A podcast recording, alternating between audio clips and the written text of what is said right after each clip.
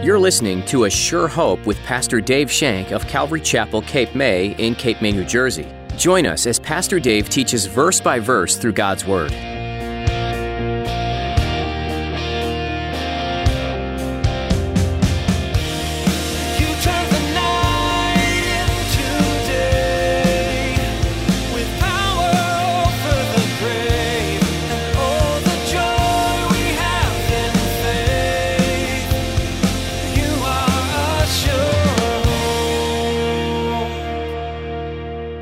Is for us, who can be against us? When trouble comes your way, maybe you can be like David, who can constantly and consistently face giants and say, You come against me with a sword. You come against me with a sword and a shield, but I come against you in the name of the Lord Jesus. I come against you in Him and Him alone. The joy of the Lord is our strength. The joy of the Lord is our strength. And the Lord reassured Paul that no man would go to hurt him. Paul knew that the Lord's presence was great in good times and in bad, just like David. Many people have a hard time relinquishing control. But what are you in control of, other than your own actions? Pastor Dave reminds us today how God is in control of everything, and if we meditate on Him daily, nothing will come between you. Don't be afraid to surrender to the one who holds all things in His hands. Now, here's Pastor Dave in the book of 2 Samuel, chapter 6, as he begins his message There is joy in the land. You are sure. 2 Samuel chapter 6. We're going to jump right back into the heart of 2 Samuel and move on line by line, verse upon verse. So 2 Samuel chapter 6. So I thought what we'd do is we would read the first 11 verses of chapter 6 just to get a running start as we conclude the chapter this week. So again, David gathered all the choice men of Israel, 30,000. And David arose and went with all the people who were with him to Baal Judah to bring up the ark of God, whose name is called by the name, the Lord of hosts, who dwells between the cherubim. So they set the ark of God on a new cart and brought it out of the house of Abinadab, which was on a hill. And Uzzah and Ahio, the sons of Abinadab, drove the new cart. And they brought it out of the house of Abinadab, which was on the hill, accompanying the ark of God, and Ahio went before the ark. Then David and all the house of Israel played music before the Lord on all kinds of instruments of fir wood, harps, on stringed instruments, on tambourines, on sistrums, and on cymbals. And when they had come to Nachon's threshing floor, Uzzah put his hand out to the ark of God and took hold of it, for the oxen stumbled. Then the anger of the Lord was aroused against Uzzah, and God struck him there for his error, and he died there by the ark of God. And David became angry because the Lord's outbreak against Uzzah, and he called the name of the place Perez Uzzah to this day. David was afraid of the Lord that day and said, How can the ark of the Lord come to me? So David would not move the ark of the Lord with him into the city of David, but David took it aside into the house of Obed Edom the Gittite. God is trying to restore the nation of Israel. As we come into 2 Samuel, David is now king of all of Israel. God made it so David was now king of all of Israel because God wants to restore the nation to himself. He had David choose the capital city of Jerusalem. And now David wanted to continue this process of getting the people all together under one God by bringing the Ark of the Covenant back to Jerusalem. If you remember in 1 Samuel, the Ark of the Covenant was captured by the Philistines. They held it for a while and they all got tumors and they passed it off, and it had been in the house of Abinadab now for quite some time. The Ark represents the authority of the Lord. It represents the Word of God and it represents the presence of the Lord.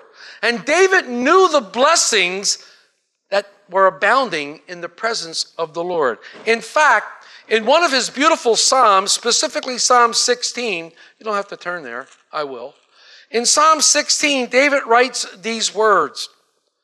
In verse 11 of Psalm 16, speaking to the Lord, you will show me the path of life. In your presence is fullness of joy. At your right hand are pleasures evermore. The fullness of joy comes to us as a blessing and a benefit of a life that is fully committed to God. We have the presence of God with us, and that brings us into that fullness of joy. When our lives are fully committed to God, blessings abound. And we experience His constant joy and His constant presence. There is nothing that can bring you more peace. There is nothing that can bring you more comfort. There is nothing that can bring you more joy than the presence of the Lord in your life. There's nothing more vital either in our Christian walk than the presence of the Lord in our lives. One commentator said this quote, without the sense of his, the Lord's abiding presence, and a place of constant communion and fellowship, how far wrong will we go?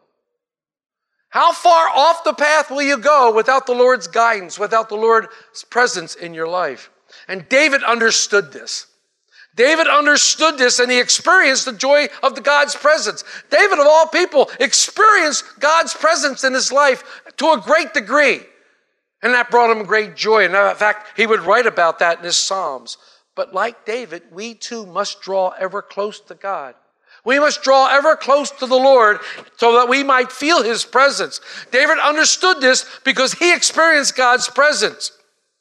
When we desire the presence of the Lord, we're doing the same thing that David did. We are seeking hard after him.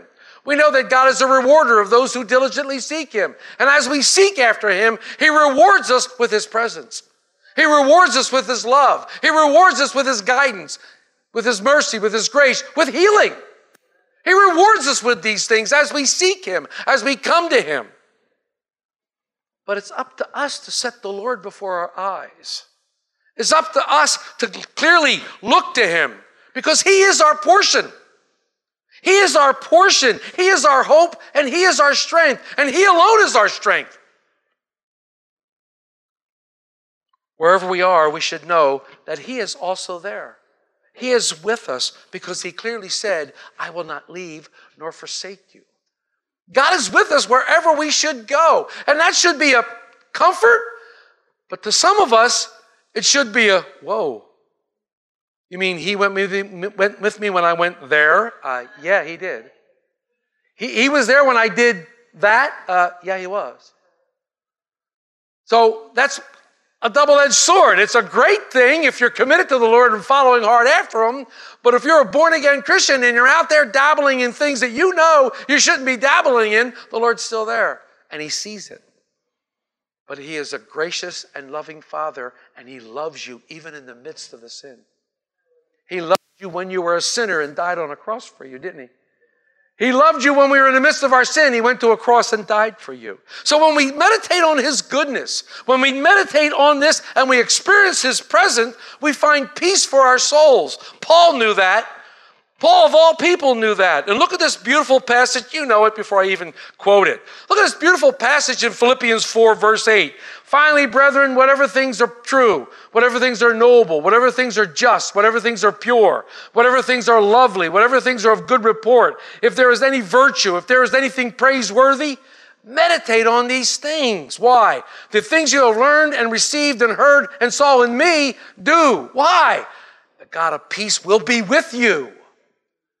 You want to know how to feel the Lord's presence? Right there. There's a prescription for feeling the Lord's presence in your life. Meditate on those things. And you know, we like to tease around about the word meditate. It's the old thing that the cow does, right? Mm, mm, mm. Chewing on that cud that he ate yesterday morning that he brings up and he chews on it again. Mmm, boy, that's pretty good. That's the way we should be with God's word. We should meditate on it. We should constantly be thinking about it. It should be constantly on our lips, constantly in our mind. It should be constantly overwhelming us with His love. There's nothing that can bring us comfort like that. There's nothing. To see that presence, to see Him as our Lord and Savior. You know, think about that. He is our owner. If you've been born again into a living hope, He bought you with a price. He paid a price for you in your redemption. He paid a price for you. He's our ruler. He's our judge. He's also a gracious benefactor. He's our guide, and He's a strict observer of what we do. And when we look at Him and when we meditate on Him, we shall not be moved. We should not be moved. When we keep Him in the forefront of our minds, when we keep Him in the forefront of our heart, nothing can move us.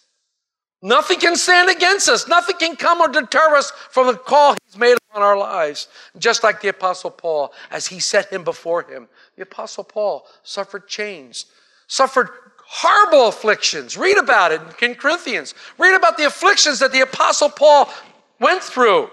But he says, None of these things move me. None of these things move me. He couldn't be moved. Why? Because the joy of the Lord was his strength. The joy of the Lord was his strength. Nehemiah said that in Nehemiah 8, verse 10, that the joy of the Lord is our strength. There is strength in the joy. So let me ask you this. When you're troubled, when you're saddened, or even when you're being convicted of your sin, you should know that God is doing a great work in us. I thank God for his conviction. I thank God that when I slip up, He's right there to convict me. I praise Him for that. He might chastise me. I praise Him for that. Because if He wasn't doing that, I would start to think, wait a minute, where are you? Uh oh. I would be afraid. But as He chastises me and as He leads me and He shows me these things, I'm comforted because I know He cares for me.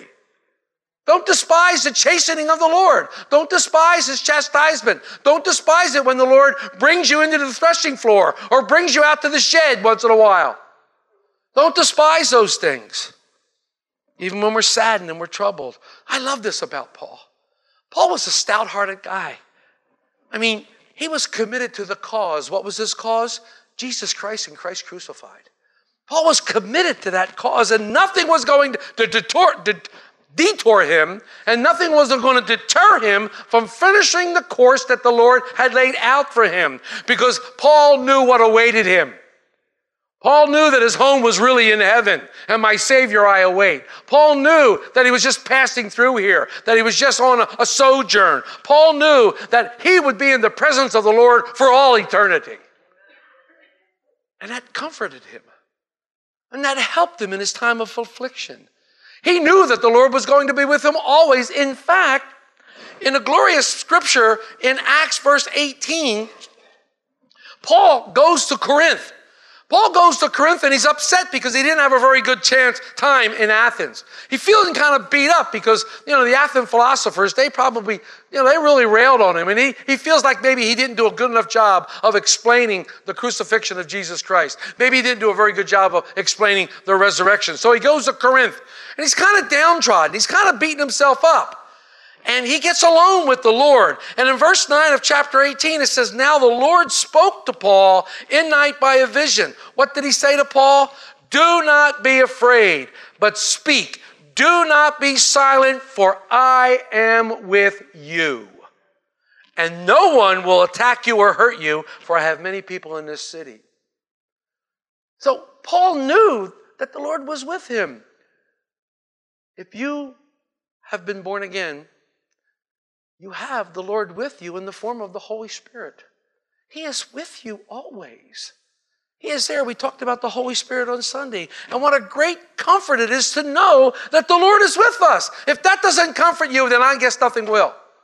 You can't be confident and know that the Lord is with you in the midst of your trial, in the midst of your circumstance, if the Lord knows what's going on even better than you, because He knows the outcome, He knows what's going to happen. If that's not comforting, man, you need to get before the Lord and really seek his face.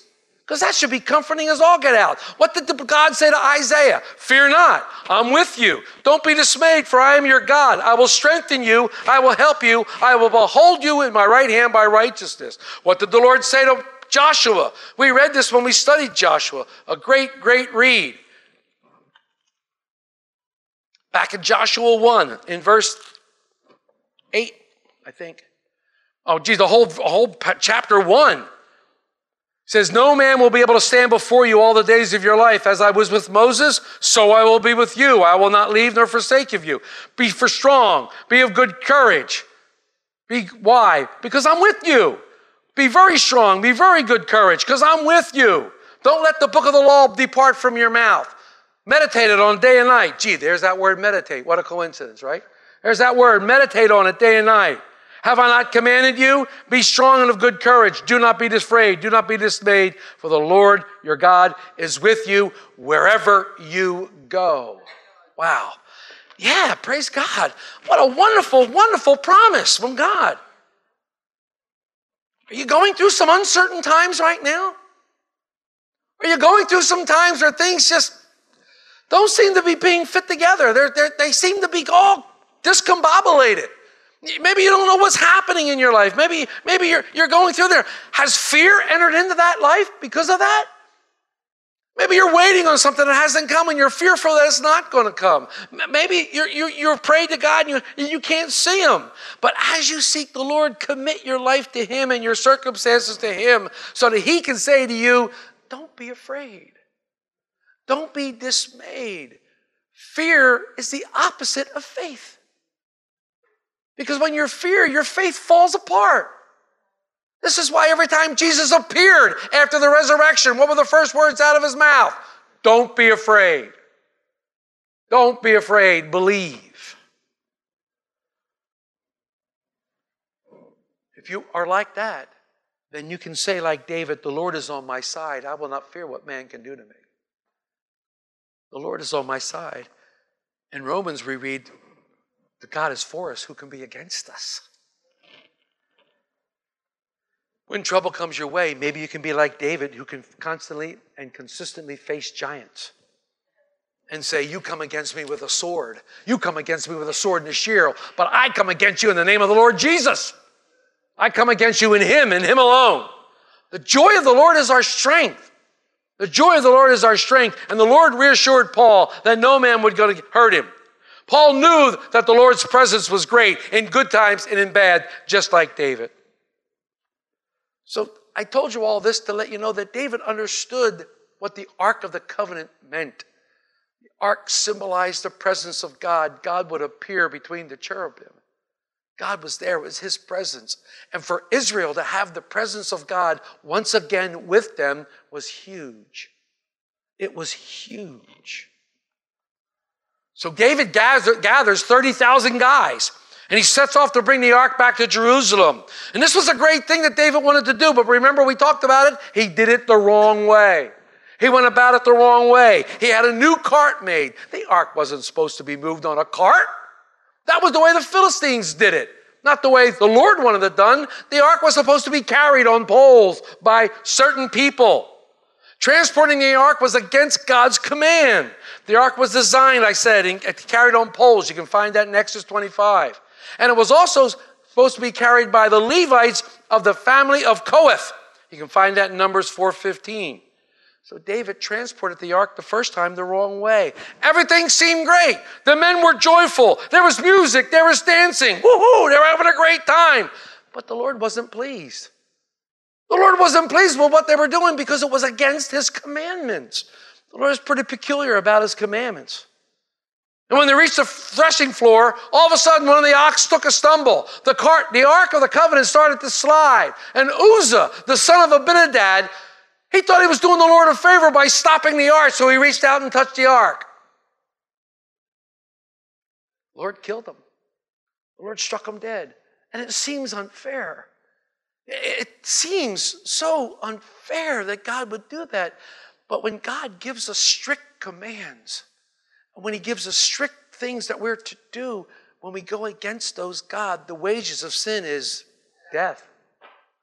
The wages of sin is death.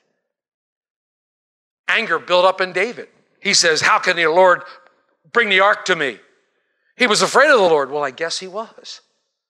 And he refused to move it any further, so he takes it to the house of Obed Edom, a man named Obed Edom who was a, a Gittite. We must use extreme caution when we disregard God's commands and we do what we think is right in our own eyes. When you get to the book of Kings, you're going to see that because almost every single king in the book of Kings, it says, and this king did what was right in his own eyes, did evil in sight of the Lord. When we follow the Lord's path, there is great reward. There is great reward when we follow the Lord's path. Listen to what David, again, David writes about this in Psalm 19. Listen to what he says. Beginning in verse 7 in Psalm 19 The law of the Lord is perfect, converting the soul. The testimony of the Lord is sure, making wise the simple. The statutes of the Lord are right, rejoicing the heart. The commandment of the Lord is pure, enlightening the eyes. The fear of the Lord is clean, enduring forever. The judgments of the Lord are true and righteous altogether, more to be desired than they are gold, yes, much fine gold, sweeter than honey and the honeycomb. Moreover, by them your servant is warned, and keeping them there is great reward. There is great reward when we keep God's command to accept Jesus Christ as our Savior. There is great reward. Eternal life is given to us. The Holy Spirit comes and dwells within us. There's great reward. There's great reward when we do as God has called us to do, when we don't push our will. There's a way that seems right to the man, but it leads to death, doesn't it? When we submit our way to His law, when we submit our way to His will. Once again, we see David learning something the hard way. And you might be like David. You might have to learn some things the hard way. I know I do sometimes. I have to learn things the hard way. God has a way of dealing with me. And sometimes it seems harsh, but God has a way of dealing with me. David was ultimately responsible for Uzzah's death. David, the king, was ultimately responsible for that boy's death because he made the critical errors. He erred when he disregarded God's command about moving the ark, thinking that it didn't matter who carried the ark or how it was moved. He should have known better. But Uzzah, Uzzah was also responsible. He erred in his thinking. He thought that because the house was, the, the ark was in his father's house for such a long time, he had a familiarity with it and he knew what he could do and what he couldn't do. We tread on very unstable ground when we disregard God's command because of familiarity and because of ignorance. We tread on very, very bad ground. It's scary. It's very scary. So now the house is at the, I, we're actually going to begin chapter 11. We're, now we're at, the house is out, the ark is at the house of Obed Edom, where it stays there for three months. Let's look at our verses in 11. The ark of the Lord remained in the house of Obed Edom the Gittite three months. And the Lord blessed Obed Edom and all his household. I love this. It's the presence of the Lord in this guy's house. Of course, he's going to be blessed. There's great blessings in the presence of the Lord. That's what I just got finished saying for the last 15 minutes. It's interesting about this that David finally does the right thing concerning the ark. He actually fulfilled God's word. Obed Edom was a Levite of the family of Kohath. You can find that in 1 Chronicles 26. This was the family within the tribe of Levi that God said could carry the ark and could move the ark. You can find that in Numbers 4:15. Did he do this by accident or on purpose? Did he do it by accident or on purpose? Well, the scholars all disagree. We're not really told. But we know that it ended up there. Obed Edom humbly accepts the ark. I wonder what way. He's probably in there eating some stew, and all of a sudden there's a. And he walked to the door, and David was there and said, Oh, we're going to leave this in your house. We're going to, oh, yeah, and by the way, it just killed a guy, so be careful. Come on, David. What? But he humbly accepted it. He must have been scared. He had known what happened to the Philistines when it was in the camp there. The stories were abounding, and he just found out that Uzzah, the son of Abinadab, was killed because he touched the ark.